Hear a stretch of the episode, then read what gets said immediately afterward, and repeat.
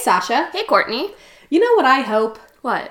That now that they're both in the afterlife, Sylvia Plath and Virginia Woolf just get to hang out. Hmm. Would you call them your ghost ship then? Absolutely, I would. It's Spoop Hour and I ship it.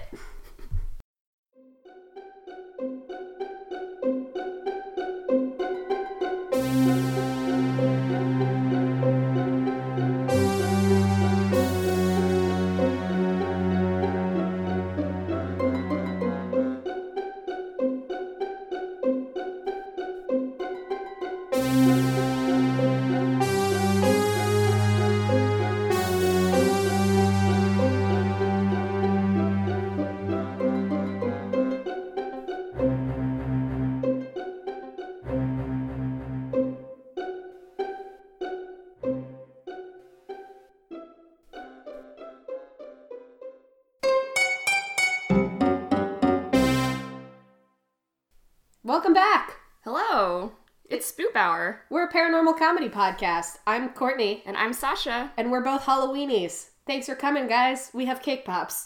They're really cute, except mine's face got a little smushed. Check it on the Instagram. It's it's still really cute. It's still very cute. Smushed face. It's like very much a mood where I'm like, I'm still cute, but also I have a smush face. yes. Yeah. I, I relate deeply.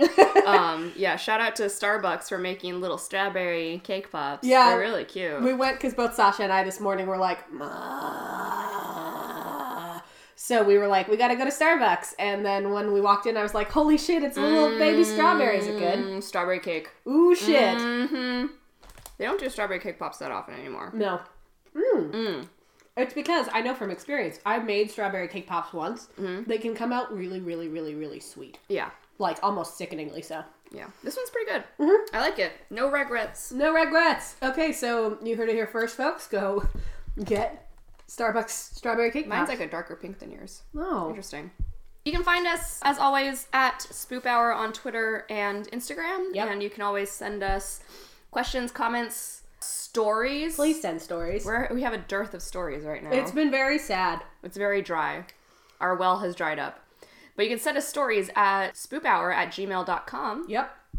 Can I tell Um, you a funny story about me and the word dearth? Please. So it was a word that I'd only ever seen written down, and for some reason, instead of my brain going, it's like death, but with an R, I was like, it's clearly day earth. And I was a grown ass woman when I learned that that was not the case because it was like five months ago. Oh, God. Like, I happened to say, oh yeah, we're having a day earth of whatever the fuck to my boyfriend, and he goes, you know, it's dearth, right? And I was like, it is? Yeah, it's Earth with a D. Yeah, I know. Somehow my brain didn't go to that. My brain was like, it's clearly a two syllable word. Day Earth. There. So now I have to actively, if I try to say that word, I have to actively stop myself because I still read it in my head as day earth. That's awesome. Yeah. Yeah. That's the thing. Like when you see words that are only written out and you don't hear them Yeah. very often, like dearth is not. Oof. Hello, Ah, Siri. Siri, no. it just does not. All right. Well, Siri's gonna kill us. um. Yeah, but if you don't see it, you know, hear it spoken, Mm-hmm. like it's not your fault. I did my best. You did your best. I did my best. Did anything spooky happen to you this week? I feel like something did the other day. Like it was just like late at night, and the I think Psyche like Did something. jumped off the bed onto the floor upstairs, and I was like, oh my god. but nothing like overtly spooky like other weeks. yeah. Yeah. How about you? Um, I documented mine on Twitter. Ah, yes. Yesterday, I was getting ready to leave the house to go to work, and I was like, wow, I'm going to be so early to work. And this is great because I'm out of it today, so I'm probably going to be not super productive, so I could use this extra time. Mm-hmm. Then I open our door, mm. and there's still the clear plastic door out front, and I'm like, holy shit, it's that fucking spider, except I saw it this time, and it's gotten fucking bigger. So I took a really bad picture of it, and then I was like, I'll show you, you motherfucker. I'll go out the back, and then you can't get in my eyeball or whatever and be weird. So I went out the back and promptly walked through a different fucking spider web. Yeah. And then I was like, ah! And then you had to probably trudge through the swamp. Oh, yes, and then I trudged through the swamp, and I was like, "This I knew. I knew this risk. Yeah. I accepted this risk. It's fine." And then, like, I get to my car, and some enterprising spider built its web connecting your car to mine, like your passenger door to my driver door. And I was like, "Come the fuck on!" And I was like, so over it that I literally just like ducked under it, opened my door, and like shuffled into my car like a Uh. fucking troll. But that one didn't get on me. So I was gonna say this is the risk that we took by Moving moving to a neighborhood that's like in the woods and Yeah. not like you know next to a police station and a fire station Yeah. and like bright lights all the time. Big city. Yeah, Yeah. yeah, and now I have to burn our place down, which is really sad because No, it's cute. it's really nice. It's really cute. Oh, I guess one thing that was kind of creepy was when my dad and I were digging up our front yard to fix the um to fix the drainage thing. Our basement flooded. Yeah, we I think we talked about it in the last week. Yeah, Turned out it was much more than we expected. yeah. but it's it should be resolved But now. yeah, so my, my dad came over because he's technically like our my parents are our neighbors basically. They Yeah. live one neighborhood over, but he he and my brother came over to help like re landscape and like re funnel the water away from our house. And as we were digging, my dad hit something in the ground. Went oh, oh, and I was like. Uh, Did what you did just find you a dig up? Like- body? yeah, I was like, I was actually legitimately concerned that we like found like a pet skeleton or something, and then no, it was just like another tube. Oh. But it explains why the water wasn't draining away from the house. That's true. And Yeah. also, it was a tube full of bones, like the sarcophagus. like the sarcophagus. it's just full of premium skeleton juice and bones. We're having a Hallow Summerween housewarming. housewarming party next week. So as you guys at the end of the week that you're listening to this episode, Mm-hmm. and we almost missed the opportunity to make a punch with the skeleton I know. in it, But thank God we thought of it, because Yeah. otherwise that would have been a primo missed opportunity. right? Because It would it, have been a day arth of missed opportunities. it wouldn't it wouldn't be topical when No. Halloween actually rolls around. It's Yeah. topical right now. So yeah, so we're gonna do uh, red primo skeleton juice punch with alcohol in it. Mm-hmm. It's gonna be great. It's gonna be great. So, what's our episode about today? We are gonna be talking about ghost ships. But not the kind where You ship it. you ship it and you want like I don't know. Sylvia Plath Sylvia and Plath Virginia, and Woolf Virginia Woolf. to have happy experiences in the afterlife together. Emily Dickinson can come too. Oh, she can. Yeah. Aw, Right? yeah. Let's get the Brontes in there too. I feel like they'd want to mix it up. Yeah. Yeah. I have like Galentine's. Yeah, Jane Austen, get in there. Mm-hmm. You know, just have a great Galentine's in the afterlife. We're talking about the ghost ship kind that you take on the ocean, like the boat kind. Oh Mm-hmm. my god, you ate the butt first of your cake pop. I did. and I left its mouth so it can still scream. No! All right, Sasha's a monster. I realized after I pitched ghost ships, which I originally pitched because Sasha was going to the beach this weekend, but then she is not doing that. Because it keeps raining. Yeah, and so ghost ships, it is relevant in that it's summertime. It was Shark Week this past week. Mm-hmm. What do you take to go look at shark ships? But we also kind of did this episode already, but not really. We talked about spooky ships and shipwrecks. Yeah, because I we- talked about the Queen Mary, but it's not a ghost ship. It's just a ship with ghosts on. Yeah, I actually looked up that episode last night while I was doing my Yeah. research to figure out like what we had talked about. Yeah, But I did exactly that. everything that we're talking about today Is different. different. Yeah. So this is just like part two of that episode that Yeah. we did in like November. Yeah. So, So. the definition of a ghost ship is not a ship with ghosts on it. It's a ship that has mysteriously lost all of its crew and then is found just like floating around. Mm-hmm. So, like it is manned by ghosts, but not actually. So, the Queen Mary, while it is a ship with ghosts on, is not actually a ghost ship. Right. So, this is a confusing nautical definition. So, that's why we're going over it now. Yeah, and I think I stretched out that definition a little bit. I mean, don't we all? Yeah, don't we all? I also just wanted to talk about the shipwreck where they found fucking clockwork and it's from like 400 BC or whatever. Oh God, yeah. Yeah, that which sounds is great. that's not that's not super spooky. It's just cool. I really wanted to talk about the Frying Dutchman or the Flying. Fry- I keep I keep saying frying instead of flying, but anyway. Is it possibly because you want us to open a restaurant and call it the Frying Well, Dutchman it- and we just serve like that, Dutch pancakes? Um, yesterday on FX FXX, they were playing like a season one marathon of Simpsons, Yeah. and the f- Frying, Frying Dutchman shows up a lot more in like the earlier seasons. That's the and one so I- that had the all you can eat buffet, yeah? Yeah, And then does this look like a man who had all he could eat? but then I think Simpson, also may I remind you, you're under oath. Oath. We drive around trying to find another all you can eat seafood place, and then we went fishing. God, I love The Simpsons. yeah. So All right, you want to kick us off? I'll kick us off, yeah, because I've got little stories, you've got big stories. I've got three big stories. I've got five little stories. All right, so when I first started doing my research last night, Yay! Um, first off, shout out to Mental Floss and Wikipedia for carrying me through all of my research because I was struggling with like PMS headache. Yay! Woohoo! Yeah, I'm glad that I now know what that headache was. I mean, Um, Isn't that always the way? It's like, wow, I felt like shit all week. I wonder what's wrong with. Oh, okay. Oh, yep. So I started typing in the phrase ghost ships into Google, Oh, and yeah. it popped up with Ghost Ship Japan, and I was like, hell yeah! But then I started reading the articles, and it was a real bummer. So in 2015, more than a dozen ghost ships washed ashore in Japan from North Korea with either Oh. the, the dead bodies of fishermen or refugees on board. Oh. And then last winter, November and December 2017, Yeah. more ships started washing ashore, and so Oh. they're you know ghost ships because they're unmanned. They're the fishing boats that were washing up were made from repurposed military boats, Mm-hmm. and they turned up with dead bodies, sometimes decomposed all the way to skeletons, Mm. And they only have the current to guide it, and so it became like this huge problem. Well, I'm sad. Yeah, now. right. And so I was like, I need to find something spookier. That is so- the thing. Yeah. I pitched this episode and then I was like, this was a mistake. It is surprisingly hard to research. Yeah. So I'm gonna do four really short stories, and then I'm gonna end with one longer story. But we'll switch back and forth. Cool. Okay? Is it about the time that you and your family went to an all you can eat seafood place, but then they cut you off because your dad was just eating too much seafood and then you drove around? If they're gonna cut anyone off, they're gonna cut me off. That is true. My parents would be like, "Why? Why are you Sasha, doing please. this, Sasha? Please, We have a home. No, I want all of the seafood. okay, so the first ship that I found is called Baron Falkenberg. Ooh, Ooh. he sounds fancy. All right, so Germany's North Sea is haunted by the legend of the medieval Baron Falkenberg, Ooh. whose story is said to begin when his long lost brother returned home rich and planned to marry a village maiden that the Baron himself had his eye on. Uh oh, love triangle. Isn't that always the way? Right. Fucking brother rolls up and he's like, I'm rich now. Dibs on that girl. At the wedding feast, the plentiful food and champagne temporarily soothed the Baron's soul.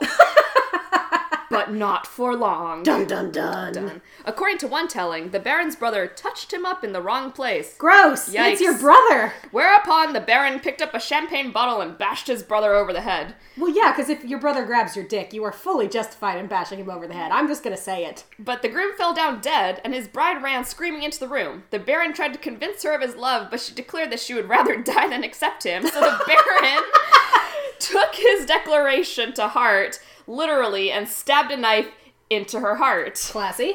Then the Baron fled to the beach where he found a boat and a man who stood up and said, The captain has been expecting you. Uh oh. Uh oh. Uh oh. The Baron got into the boat, which took him to a gray ship, and he hasn't disembarked in 600 years. Ugh. Oh. So those who have seen the Baron's vessel say it's always heading north without a helm or helmsman, and that a masthead flickers with a blue flame, illuminating the sight of the Baron on deck, playing dice with the devil for control of his soul.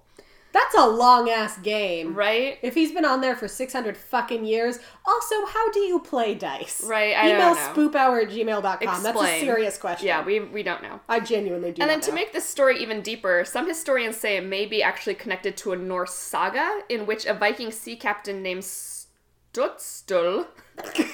Stutstol. Oh, just kidding. I deleted the space. His name is Stutte, and he stole a ring. Stutte stole a magic ring from the gods. As punishment, Stutte was transformed into a living skeleton covered in fire and condemned to spend the rest of eternity affixed to the mast of a ghostly black-hulled longship. Now, I'm not an expert in this, but isn't that the plot of the movie Ghost Rider starring Nicolas Cage? Probably. That he's a skeleton covered in fire? And also, he's a Viking person. Viking probably. person. All right, and then my second short story, the Kal- Caleuche. Ooh. Caleuche. Caleuche. Ooh, I saw that one, and then I was afraid to do it because of the coelacanth incident. yeah, right. I know. Well, I, I got your back. Don't You're worry, because I don't know how to pronounce this. the waters around Chile's Ch- Chiloe Island are known for the terrible storms and for sightings of the Caleuche, a demon ship with luminescent white sides and blood red sails. Ooh, classy. I know. I love this boat.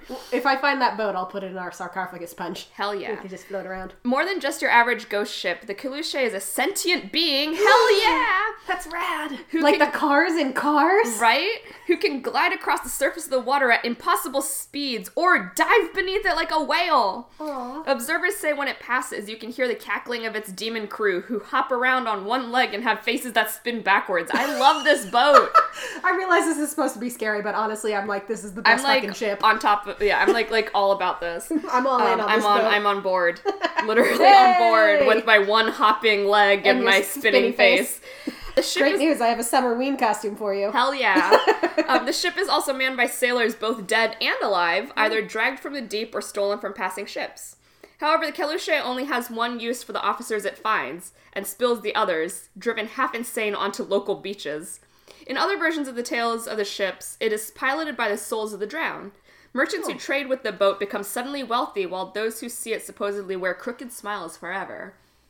This thing is really rad. I was gonna say th- these it. are not like they're only driven half insane, not hundred percent. That's totally workable. Yeah.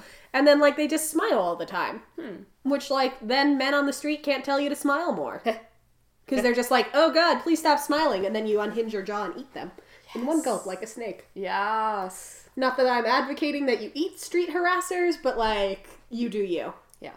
I wouldn't be upset. No, There are too many. either.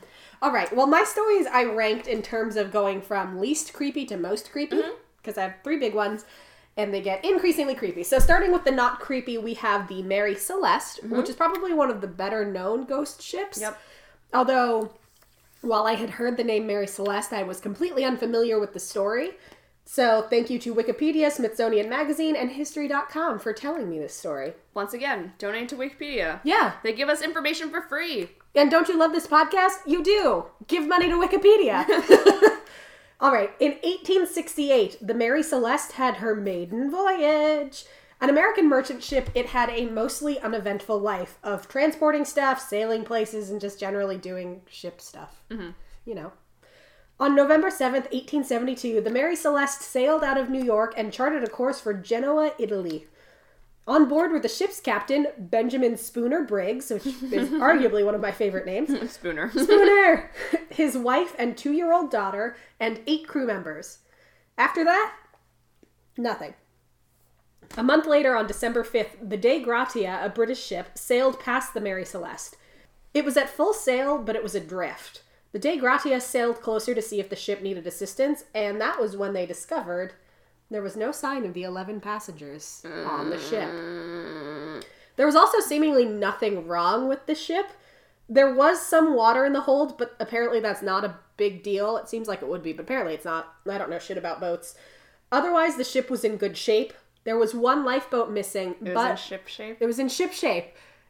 And the ship shape extended to the ship's provisions, which had six months worth of food and water. So if they had taken the lifeboat, they left all the food and water, which is weird because, like, you would think you would at least take some of it. Right. As it turns out, the Mary Celeste didn't actually have such a squeaky clean past. Uh oh.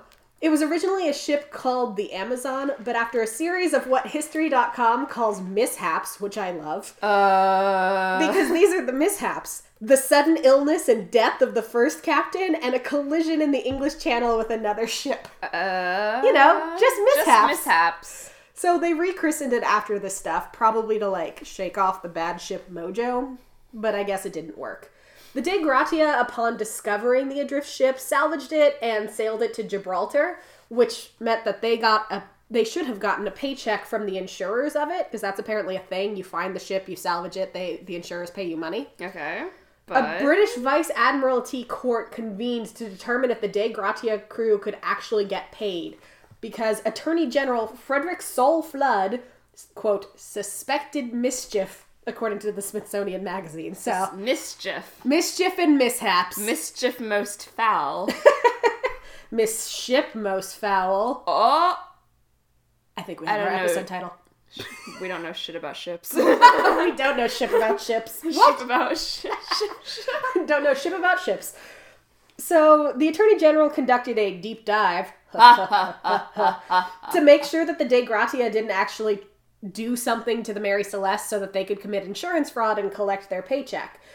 By, you know, like getting rid of the crew, being like, you know, here's 20 bucks, go live your life on this tropical paradise island, and then be like, oh, look, we found this ship, money, please. Money, please. After th- more than three months of investigating, though, it concluded having found no shenanigans of any kind. I have done nothing wrong in my life. And the, the insurance company was like, I know this. but they still only paid out one sixth of the $46,000 for which it was insured, mm-hmm. which basically means that they really suspect that the Dei Gratia had something to do with what happened, but they can't actually prove it. But they're like, you fuckers did something shifty. Here's only a small fraction of what it would have been worth. So do crime, get kind of paid. Kind of paid, but not really. So, you know. The Mary Celeste kept sailing after this, but it was under different owners, and it lasted about 12 years after that. Finally, the last captain deliberately ran it aground in Haiti for the insurance money, and while the sinking worked, the insurance fraud did not. they were like, You ran it aground! And he was like, What? No, I can't read. I suddenly can't I read. suddenly can't read. So, where did the crew go? We don't know. So, we're going to go over some of the popular and weird theories I because feel there are. bad for the family. I like the know. child. the- I The know. Small child. Her name was Sophia, and it made Oh, me sad because that's my no. niece's name. She's only two, and that's how old Sophia is gonna be in a couple of days. don't go on ships, Sophia. Don't do it. So, some of the weird theories: sea monsters and or a giant octopus. But they're like, mm, probably not because there was no damage on the ship. Right. But there is a variation on this theory that a giant octopus plucked everyone off the ship One at a individually, which is why there's no damage. It was just like you, boop, boop, you, boop, you, boop. Or maybe it was aliens and they just abducted everybody. And some people are like, it was the Bermuda Triangle, even though they were nowhere near the Bermuda Triangle when the ship went missing. I like the octopus theory. I know it's just a very fastidious octopus. Uh-huh. like when we were watching. Oh, you missed it. Oh, we, when I had that brunch a couple of weeks ago, Oh, yeah. we were watching Kitty TV on Amazon, which is literally just someone films the shit that happens in their backyard. And my cat loved it, and so did we because we watched it. There was this chipmunk. And there was a corn cob, and the chipmunk ate every piece of corn off of that corn cob. Every kernel, just one at a time, just boop, boop, boop, boop, boop, boop, boop. Oh so it's God. like that, but a giant octopus with people on a ship. Oh hell yeah. Another theory is that alcohol vapors from the ship's cargo expanded in the tropical humidity and then blew off the main hatch, which then made people go, oh no, we're about to blow up. And so they bailed in the one lifeboat. Probably in a hurry because then they wouldn't grab all the food. They were just like, if the ship's going to explode, we just got to And then they died at sea. Yeah. But it's probably not this because the main hatch was firmly attached when Right. the salvagers found it. Because again, no damage. Yeah, no damage. There was also the theory that two German brothers who were on the crew were actually murderers. And they killed everyone on board, then grabbed their stuff and bounced on the one lifeboat. But it's probably not this, because while the brothers' belongings weren't on the ship when it was found, it had more to do with the fact that there had been a shipwreck earlier in the year and they lost all their stuff in that shipwreck. Aha. So they were just light travelers. Yeah. Well, and then again, all of the food and stuff. Yeah, if you were gonna kill everybody and then bounce, you'd take some of the food and water. Yeah. And then what probably happened is that the ship's equi- equipment was broken, and so they weren't where they thought they were. They were prob- they probably thought they were closer to land than they were, mm-hmm. and the seas were rough, and they couldn't get an accurate read of how much water was in the hold, so they couldn't actually tell if they were sinking or not. So they were like, you know mm. what? I think we're close to land. Let's just go because we don't want to sink. And they assumed they were better off abandoning ship. And that's the oh. Mary Celeste. That's frustrating. All right, so my next ship is called the Palatine, and the Emperor legend, Palpatine? I'm just kidding. I know it's Palpatine. Palpatine. Don't at me. right? that was one of the things when I was streaming with Jack the other day. He was. I, I, I oh no we weren't streaming we were we were filming a promo video for something and Yeah. he was like you know the best way to get people on the internet to tell you information is not even like ask them a question just say something that's deliberately wrong and have them correct you That's true. I bet we just got a bunch of listeners because I intentionally said Palatine was the name of the Emperor in Star Wars. Exactly. I know it's not. but someone's gonna tell us that it's Yeah. Palpatine Also, Zelda's the boy, not the girl. our our cat is named Zelda Yeah. and she's a girl but she's But named because- after the boy Yeah, it's because I couldn't find a boy cat, so I was like, I'm just gonna use this name that I have, and I'm I'm gonna give it to a girl cat, even though Zelda's the boy. one of my favorite things, and one of my boyfriend's favorite things, is just him accusing me of being a fake gamer girl. yes Because I'll be like, yeah, I can't beat this one fucking temple in Zelda. It's driving me insane. And he'll be like, ooh, fake gamer girl, you're just trying to get my attention. And I'm like, oh, you've seen through me. which is great because I love video games, but I have only beaten one Zelda game ever. Yeah. Because I'm stuck in fucking Jabu Jabu's belly. because The I first can't. time I played Ocarina of Time, I got stuck in Jabu Jabu's Yeah, because it's, it's really so hard when you have to carry the fucking princess. it's so hard. It's like, bitch, just move your legs. right. It's not that hard. And she's like, no, I'm No, pouting. I- I'd rather stay in this belly and be digested slowly over an eternity. Okay. Anyway, ghost So, ships. Palpatine. Pal- pal- Palpatine. I got in your head. It got yeah, you got my head. Welcome, enraged Star Wars fanboys. We welcome you. So, the Palatine, and the story that goes along this is the Palatine's Light. So, if you ever find yourself near Rhode Island's Block Island during the week between Christmas and New Year's, Very specific set right? of Yeah, circumstances. it's like during like basically Twelfth Night. yeah. Mental floss suggests that you try gazing out into the water at night. The legend is that you might see an 18th century ship blazing against the darkness. Ooh. Um, and this apparition is called the Palatine or the Palatine Light, and it is apparently one of America's like most famous or like most prominent ghost ship legends. Oh. Not that I've heard of it. No, me But- neither. But, I, but all I'm apparently thinking this is is like 420 blaze it. I'm not gonna lie. but apparently this is like one of America like if we were looking for like American ghost ships, like this, this should like be the like one the thing. Gotcha. So apparently, there's no record of any ship known as the Palatine that wrecked in this area. Some people believe that the story might actually be based on a sad story of another ship. Oh. In 1738, the Princess Augusta ran aground on Block Island carrying a load of German Palatines seeking a new life of religious freedom in America. Oh. A deposition c- taken from the crew, only rediscovered in 1925, recounted that a fever and flux had killed many of the passengers and crew, and the acting captain had refused to let the starving, shivering passengers go ashore. Right? That oh. sucks, right? That's just terrible That's management. dickish. But Yeah. that is the kind of shit that we've pulled. Yeah. Like, Also, historically. and 1738. yeah. Currently. right? And so while little else known is uh, while little else is known for sure about the wreck, this story kind of developed over the course of a couple centuries, saying that the Block Islanders had lured the ship onto the shoals so they could salvage its contents, and then murdered the remaining passengers Oh, no. and burned the ship to conceal the crime. what ship heads? Right?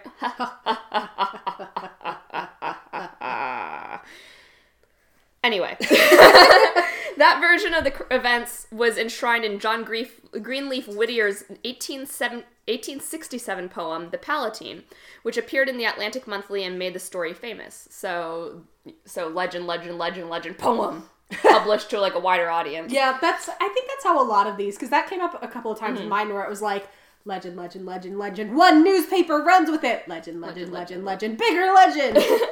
So Whittier's version was definitely different from the one that developed among the Block Islanders because they had emphasized their kindness in saving the shipwrecked passengers and nursing them back to health. I was thinking, what what is that Broadway musical that's out right now? It's um, about the Canadians who helped the people who were stranded during 9/11.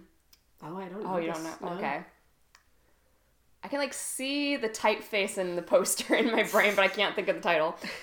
Some Broadway listener of our It's- podcast will Sorry Oh, come, come from away. That's what it was. Come from away. anyway, um, so the, the the Block Islanders like, no, we were we were helpful.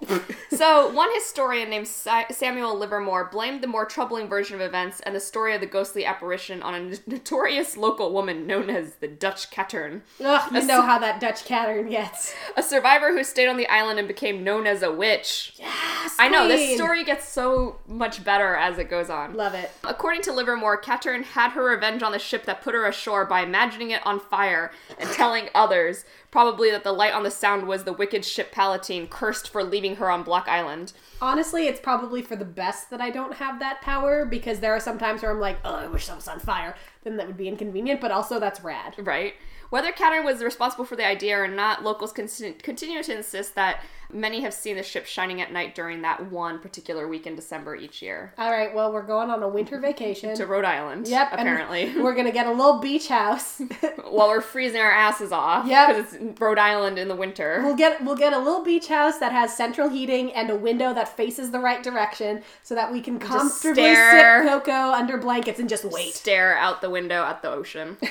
All right, Which then, actually sounds pretty nice. I'm not gonna lie. I love wintry I- beaches yeah, and me north too. northeast beaches. Yeah, that seems really nice. All right, let's do it. And then um, the second short story that I have, or I guess now the fourth short story, is the SS Valencia.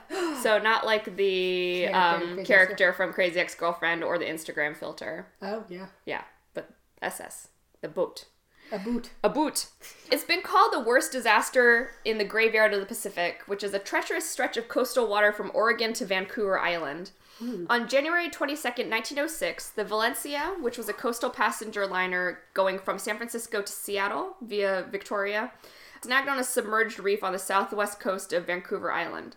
Would be rescuers were thwarted by the jagged, uncharted rocks and a fierce storm, and many lifeboats capsized in the rolling waters. So this is like the worst disaster, like you know, Yeah. like the worst you can imagine with when um, even the people who are going to help, help her. you. Yeah, I can't Yeah. get there. So so wor- worst case scenario all around. Yeah. So for 36 hours, scores of passengers clung to the deck or the rigging, enduring a series of strategic errors by rescuers and crew.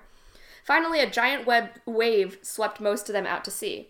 Only 37 of the 136 passengers survived, and all the ship's women and children perished. Oh. I'm, I'm thinking that they probably evacuated the women and children First, first, and then the all of those treacherous. little lifeboats all you know were destroyed. Ugh. I know. An investigation into the disaster resulted in the creation of the Pachena Point Lighthouse and a life saving trail for shipwrecked mariners, which would later become known as the West Coast Trail. But several strange occurrences have been reported in connection with the disaster. Some on board another uh, on board another nearby ship reported seeing an image of the Valencia take shape in the exhaust cloud formed by the rescue ship City of Topeka, which managed to save some of the survivors. For years afterwards, sailor on the west coast of Vancouver Island reported seeing a phantom Valencia floundering on the waves, its terrified passengers and crew still holding on for dear life. There were also reports of an Indian fisherman discovering a lifeboat either manned by skeletons and on the water or filled with skeletons and mysteriously hidden inside a cave. Yikes. But perhaps the most incredible of all is the fact that the Valencia's lifeboat number five was actually found drifting in Barkley Sound in 1933, Oh, shit. still in decent condition 27 years after the disaster. Wow. And part of that lifeboat later went on display at the Maritime Museum in Victoria, British Columbia. Wow. Yeah, so that was like a terrible disaster, Yeah. But like It definitely it- happened. yeah, it definitely happened and it like endured Yeah. for a while after. Wow. Yeah, right? Yikes. Yeah, crazy stuff. Crazy stuff. Shipwrecks in America. Holy ship. Holy ship. All right, the next one I have, again, getting a little creepier. This is the Lady Lava Bond. Lava mm-hmm. Bond? I'm going to say Lava Bond. Mm-hmm. Thank you, Historic Mysteries, The Vintage News, and Wikipedia. Wikipedia. Give them money. The day before Valentine's Day in 1748, Captain Simon Reed decided to take his ship, the Lady Lovibond, for a leisurely cruise along the Thames with the ultimate destination of Oporto, Portugal. He was in a great and romantic mood, mm. probably because he had just gotten hitched to a lovely lady named Annetta.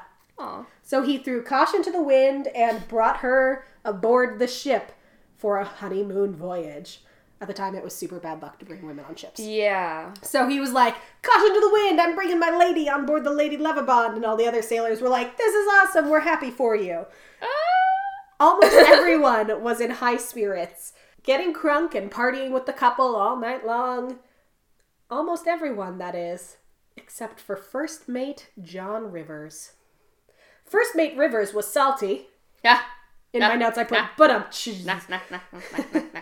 Because despite being the best man at the captain's wedding, he never wanted the wedding to occur because Hmm. he was in love with the beautiful Annetta. Ugh. Not that he ever triangles. right, and he never indicated his interest to her. She was just supposed to like magically know and be like, "I love you too, bro. Let's get married," even should- though you never asked. Right, I was gonna say he should go just hang out with Baron Falkenberg. I know, like, there's a ghost ship that I can get behind. They can be salty in the afterlife together.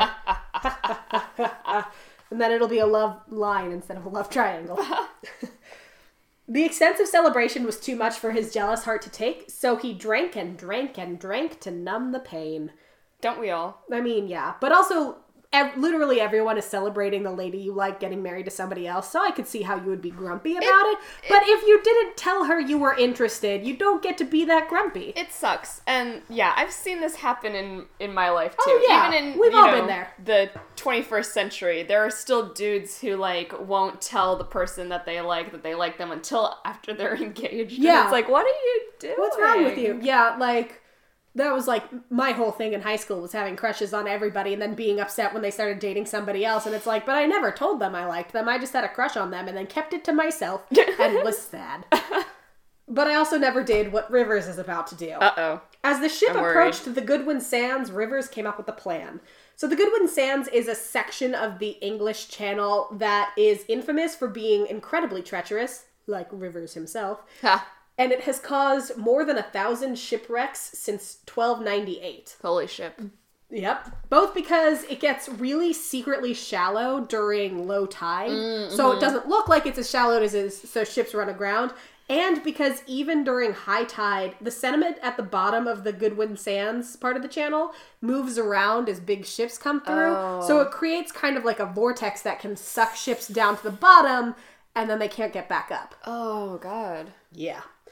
So again, Lady Lovibond is sailing through the Goodwin Sands, and Rivers attacked the newly married Reed, hitting him over the back of the head with some sort of club type thing. Oh god. Some accounts say Rivers just attacked the dude who was steering the ship with the club. It's unclear. Just he attacked somebody, And champagne bottle? Is this just Baron Falkenberg I mean, like coming be. back? it might be. One account I read said it was like it was like a broken piece of the ship, like he tore off like part of the railing. It was just like kakonk. Uh.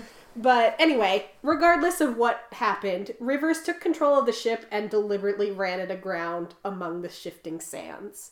There were no survivors. What a dick. Right? Fuck you. You don't get to be like, oh, my heart is broken. I'm gonna kill everyone. I'm gonna literally break everyone else on this ship, including myself.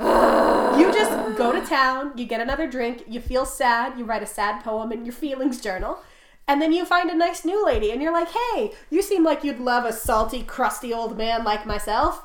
What are you doing for the rest of your life? By the way, this Yeah. is the best your hair has ever looked. I can't believe you were gonna get it wet. Watch the old, Ham- just the Hamlet. the Hamlet one. One. Uh, the Hamlet sassy gay best friend. They Yeah. didn't age super great in the year of our Lord 2018. Yeah. But if you put yourself in the mindset of like 2005, it is it is very fun. Yeah, I, I screened it for my IB classes this year, and Yeah. we talked about what parts were funny and what parts did not age well. Yeah. Because my seniors were very progressive. Yes, it's very problematic. Yeah. But this is the best your hair has ever looked. Really? I can't believe you're gonna get it wet. Exactly 50 years later to the day after this tragedy, so Uh-huh. the day before Valentine's Day, uh, Captain James Westlake of the Eden Bridge and a different small, quote, fishing smack, which I don't know what it is, but apparently it's some kind of ship that just smacks the water, I guess. I don't know. But anyway, Captain James Westlake and this small fishing sa- smack, fishing sack, reported seeing the Lady Lovibond, even describing the sounds of the celebration on board until it broke up and vanished. 50 years later, again, local residents saw another ship on its way to running aground on Goodwin Sands. At this point, they knew how treacherous it was, so everyone leapt into action and tried to rescue this ship. But their attempts at rescue were futile because once again, the ship vanished and there was no evidence that a collision ever took place. oh god, so everyone was having like this mass hallucination of Every this. 50 years. Ah! This happened two more times, with the 1948 incident being the last reported sighting. Captain Bull Prestwick, which is yet another great name. All of these maritime stories have really great names. Seriously. Hi, I'm Bull Prestwick. That should have been the name of the villain in Up, am I Yeah, right? Yeah, right? Anyway, that's a conversation we had off the air. Captain Bull Prestwick spotted the Lady Lovibond, and he said that while it looked very real, it was giving off an eerie green glow. Mm. In 1998, a bunch of looky-loos made their way to the Goodwin Sands to try and spot the gl- ghostly vessel because it had again been 50 years, but alas, it did not show up this time. Hmm. Now to be a buzzkill, the ship probably was never real and this whole story was made up. Researchers speculate that the whole tale was created in 1924 when the Daily Chronicle published it, probably just for like some ghostly fun for Valentine's Day. Yeah. Because it's like the day before Valentine's Day, love triangle gone wrong. We, we've talked about this before where like there will be newspapers and stuff like in the early 20th century where they Yeah. just like have fun little spooky stories that get like picked up Yeah. later and like yeah i don't Right. even, we, we've we've talked We've about talked about it. It's basically it's Yeah. just like they tell a fun little story, and without context, when we're reading it, you know, a hundred years later, it's like, oh shit, this actually fucking happened. yeah and then people run with it. It seems so real. yeah, especially like if you figure it happens every 50 years. So that's enough time for context to change and newspapers not to run that kind of story anymore. Mm-hmm. So 50 years later, the guy's like, holy shit, I read about that ship and now I'm fucking seeing it. Yep. Bull Prestwick, come on, man. Come on, man. All right, so for my last story, this is going to be a little bit longer because I get to talk about the Flying Dutchman. Fry it up. Fry it up. All right, so yes, the Flying Dutchman, a seafood restaurant in The Simpsons. But yes, let's talk about the Flying Dutchman. Flying Dutchman is a ghost who has a green glow around him, yellow eyes with black irises, a scraggly beard, and a pirate hat with a chunk taken out, and a handbag marked souls. He has a droopy nose, a coat, little pigtails, and a ghostly tail, and also speaks with a West Country pirate accent. He has, a Sounds sis- like my boyfriend. he has a sister named Sally Dutchman. Oh, my boyfriend's an Ovi child. And then during all of his appearances, the flying, flying Dutchman proves to be anything but a friendly ghost. Boo. Through his role in the series SpongeBob SquarePants, he is the devil of the sea, and he constantly varies from a sea demon to a restless soul or even a psychopompic judge of the dead. The Flying Dutchman has been consistently shown to be gruff, malicious, and even downright sadistic, scaring people and stealing their souls out simply for fun. And in his first full appearance, he attempted to steal the souls of everyone in the Krusty Krab simply because SpongeBob's ridiculous costume as the Flying Dutchman was the ultimate insult to his image. Dun dun dun. Despite his antisocial behavior and malevolence, the Flying Dutchman isn't pure evil or without companionship. He has a number Does he hang out with the Baron Fostenberg or whoever I don't- and fucking Sans? not in SpongeBob, but let's find out. he has a number of ghost friends and has the capa- cap- uh, capability to bond with other people if they have the same interests or objectives. Aw. And while the Flying Dutchman takes strong delights in scaring people, he doesn't live exclusively to haunt mortals, having sometimes tormented them only out of boredom or otherwise because someone provoked him. I get it. He's no saint, but he has a strong sense of justice and has been known to award people for good deeds done towards him or punish wicked souls.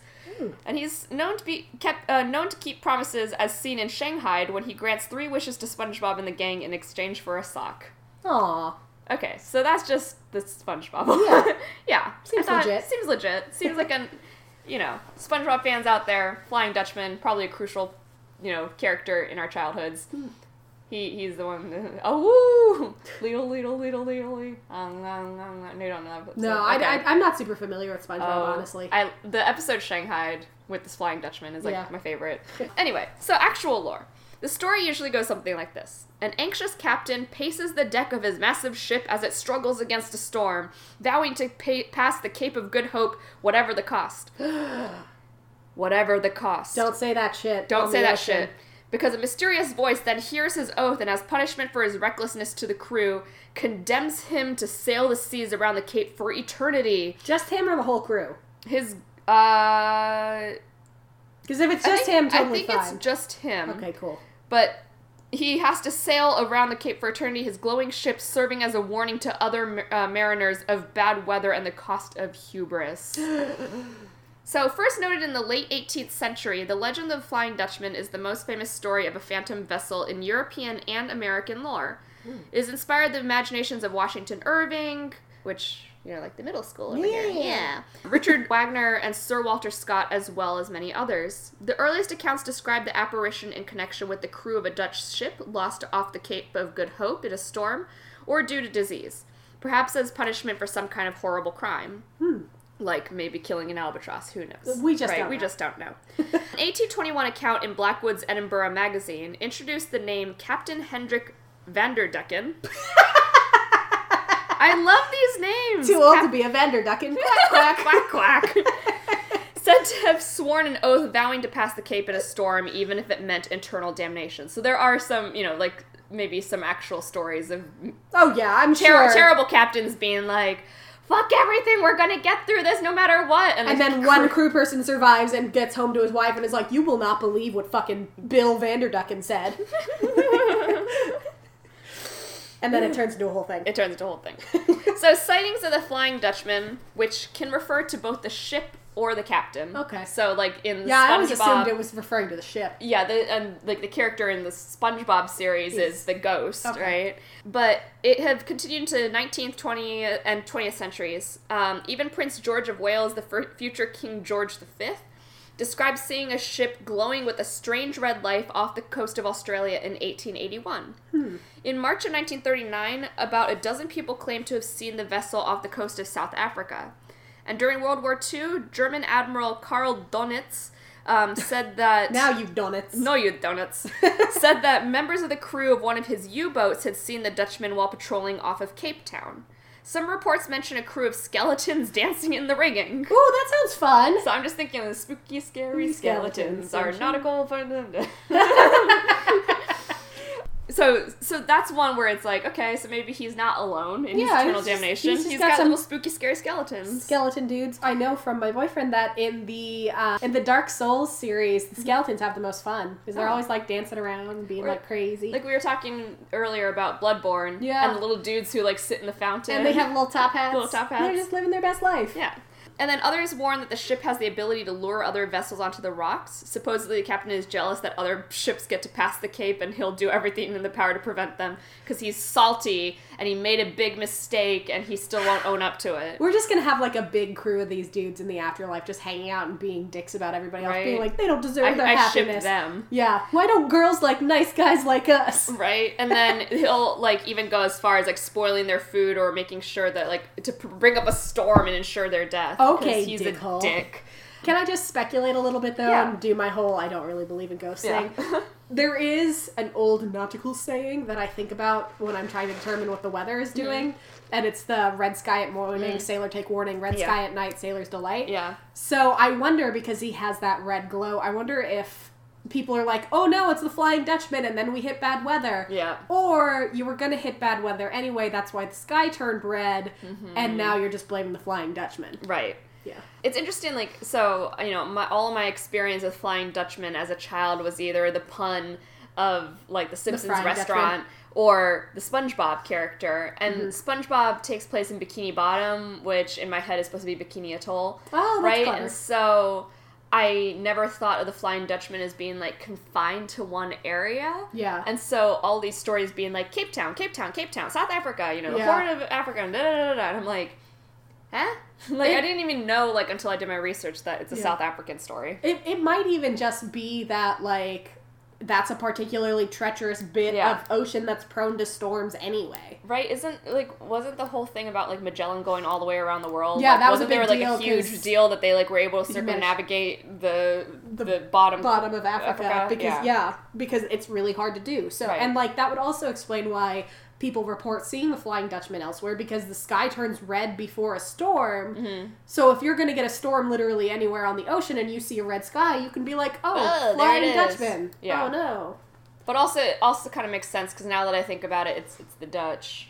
Oh yeah. Yeah. And guess what? The Dutch did a lot of sailing because they were colonizing And the being shit out of assholes. Yeah. The Dutch East India Trading Company, man. Yeah. That's what I say about that. Austin Powers three. I haven't seen I, oh, you haven't seen? Oh, damn I haven't it. seen any of the Austin oh Powers. Oh my god, Austin Powers three is so good, but it's I know. the- I'm so I- well informed on pop culture now, partially because I went through like a 10 to 15 year period in my life where I was like, I don't watch TV. I don't like popular things. So I missed like 10 to 15 years of TV Yeah, you had classic film club. Yeah, exactly. Yeah. Because I was that kid. So Oh well, there's a great line that's like, "I hate people who are intolerant of other people." And the Dutch. if you've ever seen Better Off Ted, Mm-hmm. which is great and you should watch it, I think it's still on Netflix. And it's only two seasons and they're six episodes each. It's a very quick, fun watch. But Veronica, the boss, played by Portia de Rossi, and it's, I think, her best role. Has this thing about the Dutch where she's constantly shitting on them, and being like, you know, oh, why don't you go smear herring on something, you Dutch bastard, and whatever. and then finally someone's like, yes, we get it, you, you hate the Dutch. And she goes, I don't hate the Dutch. I love the Dutch. That's why I hold them to a higher standard. oh my god. So we on Spoop Hour love pop culture. We do. We we don't hate the Dutch. We don't hate the Dutch. but we do hate the Flying Dutchman, and we also hate apartheid. Yes, So. we hate the Dutch East India Company for their role in apartheid and like segregating the world. exactly. Yeah, more and like subjugating other cultures, etc., etc., et cetera, et cetera. We don't hate the Dutch. Yeah. But, you know, Just fuck colonizers. just fuck colonizers, but don't fuck colonizers because they're assholes. yes.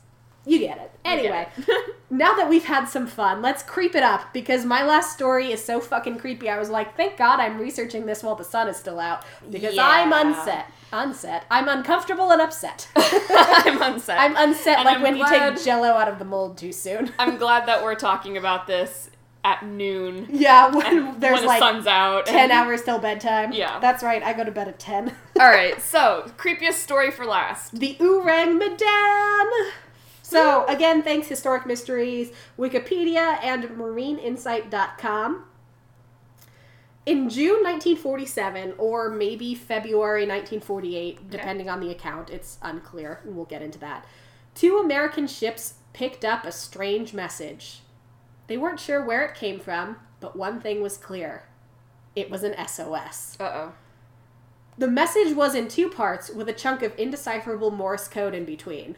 The first part of the message was We float. All officers, including the captain, are dead. Lying in chart room and bridge. Possibly whole crew dead. Oh God. Then there was the chunk of indecipherable Morse code. And then the second part I die. No. The two American ships were like, I'm sorry, what? What? I ah. hate it. Probably because they were not emotionally prepared for such a fucking creepy message on like a normal ocean day. I die. I die. Can you imagine? And this was before people just said that over like, oh, those shoes are so cute, I die. Uh, This is before that. I hate it. So they investigated further because, again, they weren't sure where the message came from, and they worked with British and Dutch listening posts to determine the coordinates of the message originator.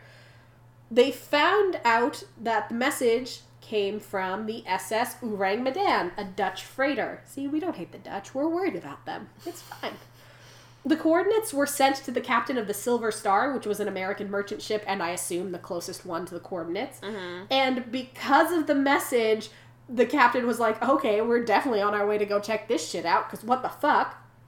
When the Silver Star pulled up on the Ourang Medan, it was eerily quiet. Mm, The ship itself was in perfect condition, mm, but there were clearly no signs of life aboard, and attempts to contact the crew were unsuccessful. mm. So the captain of the Silver Star organized a search party, and what they found is again, I was very glad to be doing this research when it was light and not nighttime. So sorry if you're listening to this at night, you might want to turn it off here. Well, let's, yeah, you, you can come back to this in the morning. Yeah, it's okay. If It's you're gonna okay. be if you're gonna enjoy it and it's gonna like help you sleep weirdly, go for it. If it's not gonna help you sleep, you don't want to listen to it because it's real fucking creepy. Every single member of the crew was dead. Ah, Even the dog was dead. no. Making it worse, everyone, even the dog, was frozen with horrible looks on their faces. Oh God. Looks of sheer terror, or, in the case of the dog, snarling. The human crew had their arms up like they were trying to fight something off. The captain was found dead on the bridge, and the radio operator, who had presumably sent the distress call, was dead at his station. Ah. The search party noticed something even weirder than all the horrible deaths. Even though the local temperature was at least 100 degrees, the ship felt oddly cold. Ah, I hate it. And all the bodies, other than the obvious fear on their faces and the weird contortions they were in, were in perfect condition. No injuries were seen. I hate it. Of course, the bodies were also partially decayed already, which is much faster than the decaying process actually goes. Like, Right. They went very quickly. Like, I can't imagine it took more than a day or two to get out to the ship. Yeah. They shouldn't have been particularly decayed at that Right. point. But they were. I hate it. The Silver Star crew was like, all right, I guess we're gonna salvage this fucking nightmare ship. And they returned to their ship and tethered, they like tied a tow. And within seconds of tethering the ships together, they spotted smoke coming from below deck. They then cut the tow rope and noped the fuck out of there before the Ourang Medan exploded and fucking sank. Oh God. It fucking exploded! What the shit? Uh, uh, what? The What? The incident was reported in some semi reputable newspapers before finally being officially recorded by the U.S. Coast Guard in 1952, which is uh, somewhere between four and five years later, because again, 1947 or 1948. And the U.S. Coast Guard report cited the testimony of the Silver Star crew who had witnessed what happened. So, what the fuck happened? what? What? Once again, we don't know. The most boring explanation is maybe there was carbon monoxide poisoning from an undetected fire on board. Like it was a big ship, so maybe there was a fire in a part nobody was in, the smoke built up, everybody got carbon monoxide and they died. But but even the rescue crew though came on board and they didn't die. Yeah. There's also speculation that the ship never existed at all and it's just an old fishwives tale. That's me trying to put a little joke in there because this is horrible. But those are boring explanations and we don't want to talk about them. No, boring explanations are boring. So let's talk about not boring explanations. Oh god, okay. The Ourang Medan may have been involved in some shady shit like the smuggling of potassium cyanide, nitroglycerin, or even wartime nerve agents. Oh. Because remember, it's 1947, 1947, yeah. 1948. They used a lot of nerve gas then. Yeah. So with this theory, the idea is that nobody knew these things were on the ship, so Right. they didn't use that as an official explanation because they didn't know. Yeah. And then the idea is that water entered the ship's hold because apparently, again, that's a thing that happens on boats. Mm-hmm. And then the salt water combined with whatever they were carrying to release some sort of toxic gas, which then poisoned and suffocated the men and the dog, which could potentially explain they were hallucinating, they were, you know, under a nerve attack. Right. And so that's why everybody was acting like they were being attacked because their brains were telling them they were yeah. the same seawater could have then mixed with the nitroglycerin or whatever was on board, Mm-hmm. which particularly nitroglycerin is just horribly unstable, Right. and that's why it blew up. Yeah. after the people came aboard, it just so happened that they got there right as it was all mixing together. Right. Another fun explanation: aliens, Aliens. hands. In 1953, Fate magazine speculated that the crew was attacked by paranormal forces or maybe even a UFO prior to their death, and that's why they were all frozen in terror with really scared looks on their faces, and they had the defensive posing. And that's why the dog would be snarling because the dog is trying to protect his friends Right. because he's a good boy. There were even rumors that some of the corpses were pointing, which would potentially imply there were alien attackers. Like, oh no, look out, dead. And that's the Ourang Medan. Wow, thanks. I hated it. I know, I told you, I started out not creepy, and I ended it with it being horrible. Again, I was doing this research at like 5 o'clock yesterday when the sun was still out, and I was just like, "Ugh." it's upsetting. Yeah, that one's rough. Like again, there's it's I- possible yeah. that it just got blown out of proportion. That this ship, everybody was dead on board. That they were illegally smuggling nitroglycerin Mm-hmm. and it just blew up. I, I want it to be real. I mean- like this is one story where it's like super creepy, but I'm also like, hell yeah. I know, like this is, this is exactly why we do this podcast because I'm like, this is horrifying, but also I love it. Yeah. So I hate it, but I also love it. Yeah, it's like this. I die. I die. Like that. That part alone. Like uh, the first account I read of it was just very brief. Like they got the two messages, and the last message ended with "I die," and I was like, "Ooh, I've got chills." And then it was like, and then they got there, and everybody was dead, and the ship blew up, and I was like, "What the fuck?" And then I was reading more detailed accounts, which included all the details about the people looked afraid, even the dog was Right. snarling, and they all seemed like they had just gotten like frozen where they were and died in terror. And then like everything blew the fuck up, and This there would was make a really good suspense horror film. ooh yeah, and it's like actually aliens, and like Oh you follow it from the ship's perspective, and then like you're like it'll be okay, somebody's gonna survive, because how else would they explain how they tell the story? And then it like fades to black, and then it's like two days later, and it's the Silver Star pulling up and being like, oh no, all right. Who wants to give us money to make this movie? Nah. And also to fund us to go to Rhode Island and drink hot cocoa and look for that one ship. right? Yeah. Yeah. So that was an hour of spoop. we don't feel great, and we hope you don't either. I'm just kidding. No. That was fun. I No, that was just, fun. It's just that story. Like I genuinely have the chills right here, and Yeah. that's like the fourth time I've read about this ship. Right. That was But- that was a lot. Yeah, I told you. I started out not creepy because the Mary Celeste is like, they all went missing. How strange. And then the Ourang Medan is like, oh fuck, what the hell? What happened to these guys? Yikes. If you have theories about what happened to the Ourang Medan, if you're related to anybody who was on the Silver Star and can give their firsthand account, I would love the shit out of that. Because, like, I love the ship out of that. I would love the ship out of that. How many times can we make that joke? So many. Because, like, it was officially recorded by the Coast Guard five years later, so Right. it's possible that, like, things got exaggerated. Like, maybe they just found a ship, everybody on board was dead, and then it blew up yeah. Eh, because it was 1957 and there were fucking U-boats or whatever, Yep. or 1947. Yeah. Yeah. And then like it just sort of took on a life of its own until it became this whole creepy pasta. But I don't know. Like I think, I think what I think happened Mm. is they had some sort of nerve gas on board, Yeah. and it just something happened. They hit a storm or whatever, It and some of it went and- off, yeah. and that's why everybody was having the fear response Yeah. because it was attacking the part of their brain that produces fear, and so they all died from the nerve gas, and the person had the time to get out the message being like, "We're all dying, please help." And then like the indecipherable Morse code would be from like whatever reaction Yeah. from the nerve gas. That poor dog deserved better. I know, poor puppy. At first I was like, oh, it's only in the one account. The dog part's probably not true because the doggy doesn't deserve it. No, Mm, the poor dog pup. doesn't deserve it. But I ship that dog and happiness in the afterlife. Right. Um, so yeah, if you have any nautical stories, Yeah.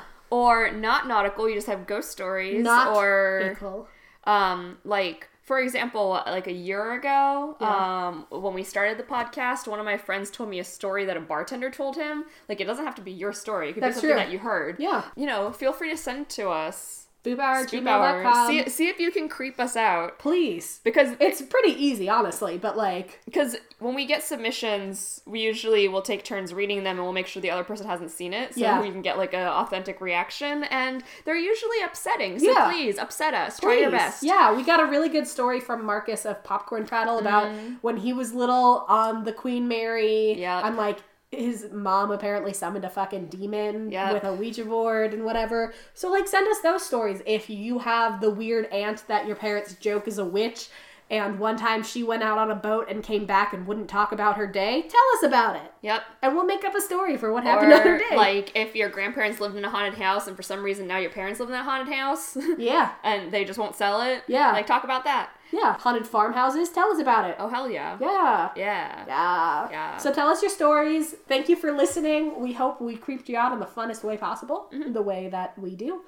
And, And- just watch out for the Flying Dutchman. And for fuck's sake, if you're in a love triangle, write a sad poem in your feelings journal and be done with it. The Mona Lisa, the Hope Diamond, the sarcophagus of King Tutankhamun. Humanity has accumulated hundreds upon hundreds of priceless artifacts and treasures, each one the physical embodiment of a certain time and place. But for all of humankind's greatest achievements, we also kind of suck. For every priceless painting on display in the Louvre, there is another masterpiece stolen and bartered off in an underground auction, or even collecting dust in your grandmother's attic. Each week, Relic, the Lost Treasure podcast, explores the strange, but mostly true tales behind history's greatest lost treasures. If you like unsolved mysteries and true crime, with maybe a little less murder, but certainly a few weird deaths, then you should come along on the journey. Join me, Maxwell, as I dig beneath the couch cushions of history. You can find Relic on iTunes or stream us at relic.blubrry.net. That's blueberry without the e's. Adventure awaits.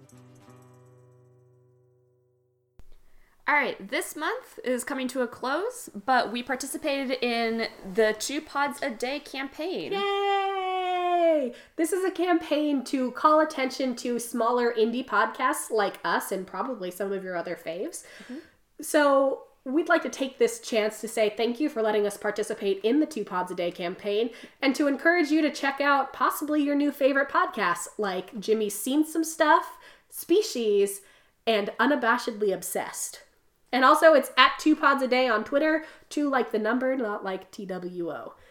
Yay! Yay! Podcast.